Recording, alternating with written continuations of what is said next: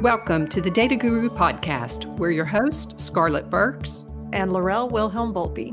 We will trade off hosting duties this year to bring you a wide range of data experts discussing audience strategy, emerging trends, and practical ways to boost campaign performance.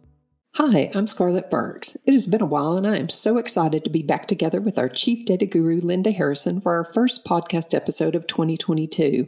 And we are ever so happy to be joined by Acxiom data expert Bryan Radzicki to talk about data resolutions for 2022. Welcome to both of you. Thanks for having me. Thanks a lot. You bet. So, Bryan, you start us off and give us a quick snapshot of your background and your role at Acxiom. Sure.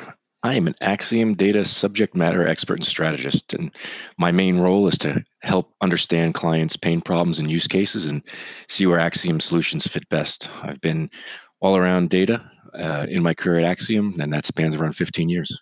Awesome. So we are we are glad to have you given us input today. We are coming off two years of pretty phenomenal change in terms of digital engagement, all of which was fueled by the pandemic. It changed the way we shopped and received our goods, and it multiplied the number of digital signals brands receive from customers. Data health is just like your body's health. You have to stay active or else things start breaking. With the new year, what resolutions are you wanting to make personally? Be more active, gain strength, or maybe get back into those skinny jeans?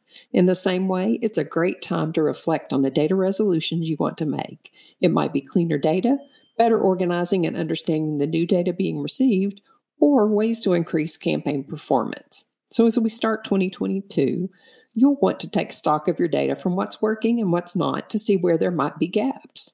Linda, what do you recommend is the right place to start for a brand to assess its data house and shake things up a bit? Well, Acxiom has several reports that we can create for you. So we can look at your CRM data set. You know, 100,000 records is pretty standard. And we'll take that and we'll look across a lot of data attributes. So, income, presence of children, things like that to say, how does my file differ from the national average? So, do I have a lot of seniors? Not a big surprise if you're AARP, right? That you might skew a little older, though AARP starts younger than it used to, right? So it seems as I age. But you might get some of those aha moments that says, oh, you know, all these things track that I realized my file might be a little richer, a little bit older, a little bit more settled. But now I know some of their hobbies or interests or buying behaviors that I didn't know before. And I might want to leverage those in different ways moving forward. So we have a couple different reports that do that. And then there's one called the Personix data portrait analysis that we can look at our segmentation system against your file as well. So that way you can see how our life stage segmentation systems match up to your file. So a lot of people use those for things like creative and versioning and things like that. It's just a great way to get started. Yeah. So taking a good hard look at the data you have. And Bryan, then what are some of the things brands can learn by reviewing their match rate performance? match rates really refer to the one the, the number of elements that we can apply to an incoming first party uh, data set and the coverage or the like the, the valid value distribution um, for each of those elements and understanding that match rate really can give you an overall view into the health of a client file so we know that when you start to dip below around 85% for some elements that we really we know that are that have very high match rates um, that some things might be you know going on in in the overall data health of that file. It could mean things like you know you're missing some of the main pii like first name and last name or pieces of the um, postal address or zip codes or could even be a lot of um, blank records. It's just a general diagnostic that shows us and kind of with our expertise we can go through that match rate report and look at certain elements and give you a first look at the health of the file. You know at the beginning of the year you know, you know or a few years ago you might have had great match rates, but maybe as time has gone on and the, and the pandemic ensued, maybe you're collecting information and data from different points of sale or different, you know, you're more e-commerce now and you have disparate pieces of information and your match rate not be as might not be as high.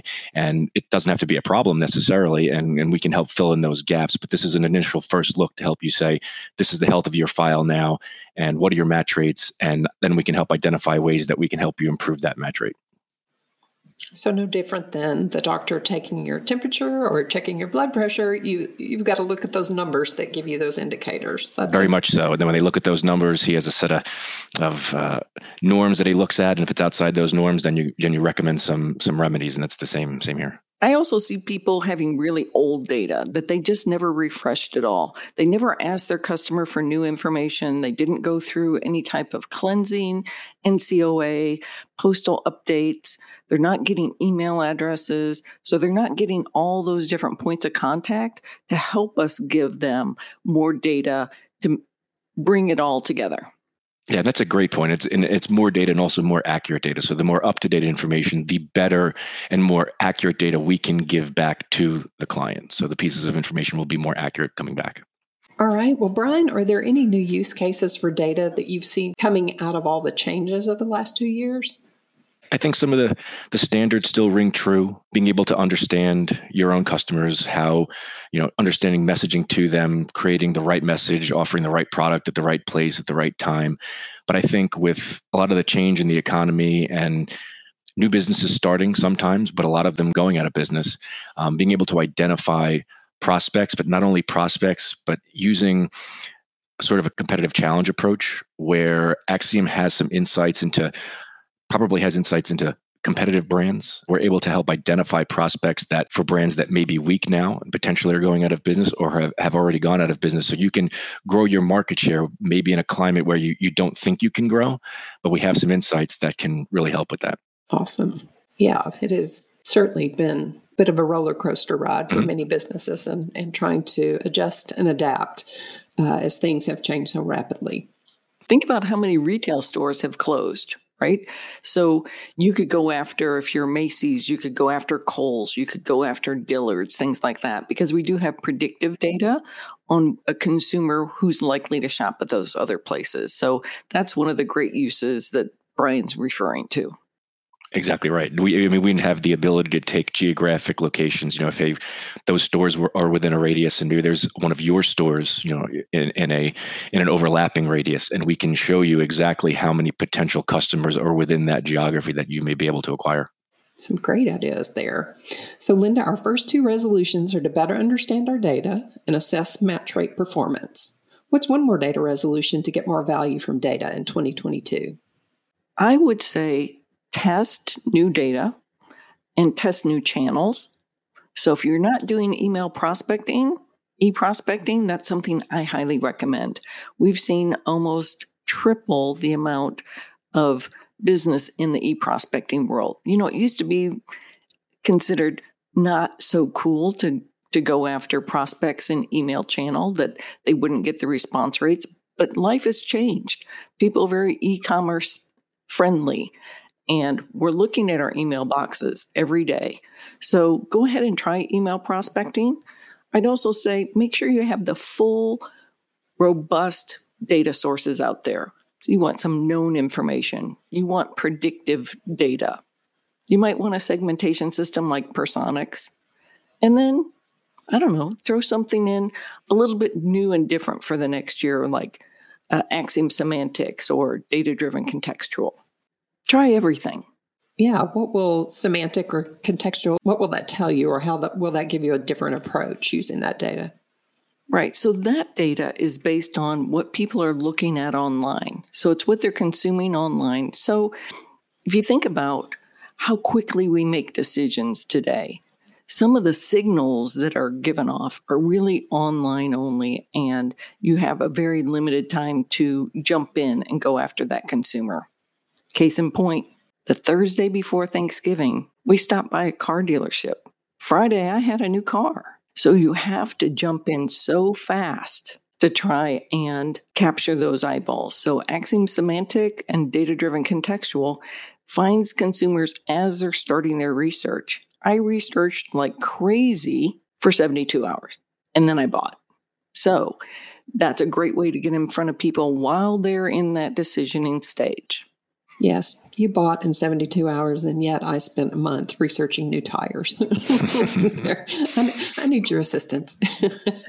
Bryan and Linda, for both of you, could you share examples of how clients uh, have used data in a way that drove significant impact for their business? Just some, you know, Sure. live from the trenches. Here's how how data is being used in innovative ways. Sure, not, uh, not not a problem. So we work with a large home improvement retailer, um, and they utilize. You know, we've kind of been talking about appending data um, and a little bit about the, the prospecting side, but we have, and Linda mentioned the semantic and contextual as well, so they're very relevant and timely, right?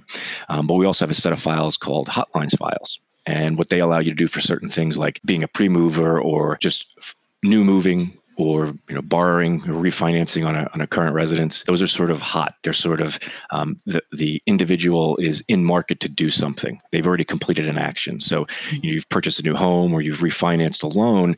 Those are indicative and sort of triggers to identify some you know some potential buying activity that you might engage in. So home improvement and you know remodeling and buying things to fix up a new house are, are one of those. And those files get used wildly by that retailer they use them extensively they drive a great share of their business not only on the consumer side but also on the sort of like the preferred contractor side they are integrated all throughout their entire identity resolution process so they're tracking as they're sending these uh, prospect messages out based on these timely prospect files that we're able to provide.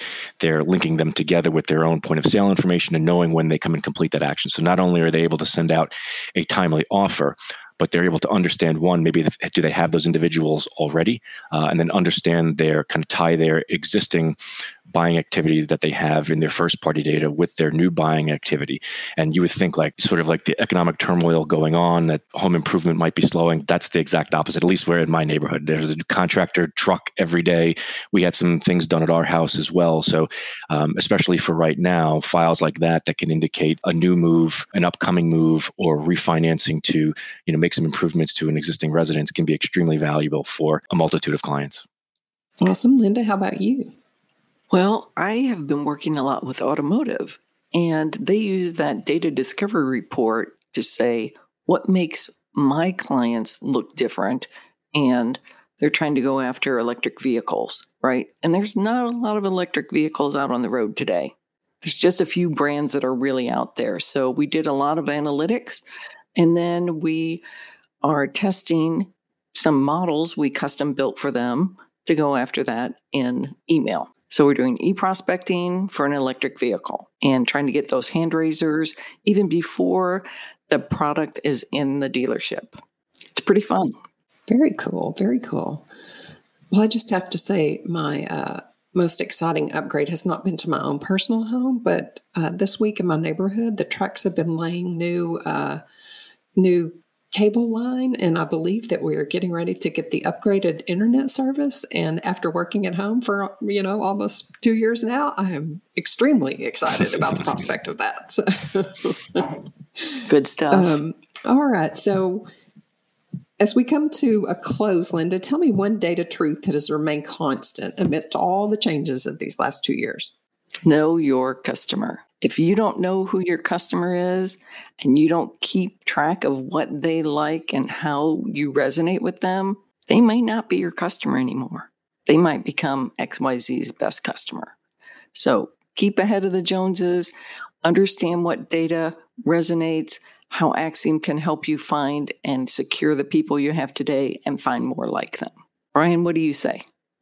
Yep, I, I agree. So, kind of staying still and not moving forward, because your clients, your customers are not uh, staying still either. So, brand preferences, you know, have changed quite a bit over the pandemic, and so have channels. So, you know, especially things like maybe direct mail was the channel of choice uh, for customers at one point. You're going in and redeeming a coupon, but now that uh, everybody's kind of home, at least for now, you know, e-commerce is probably going to be a, a much larger share of your business. So, understanding how people who may not have interacted in one channel 10 12 18 months ago are now interacting in a new channel being able to touch them and message to them through the right channel is extremely important Awesome advice from both of you. Thanks for sharing that. Um, any other thoughts? Test, test, test. Never stop testing. Test, test. All right. All right. Well, thank you both so much for being part of this episode and helping us to kick off 2022. I appreciate it.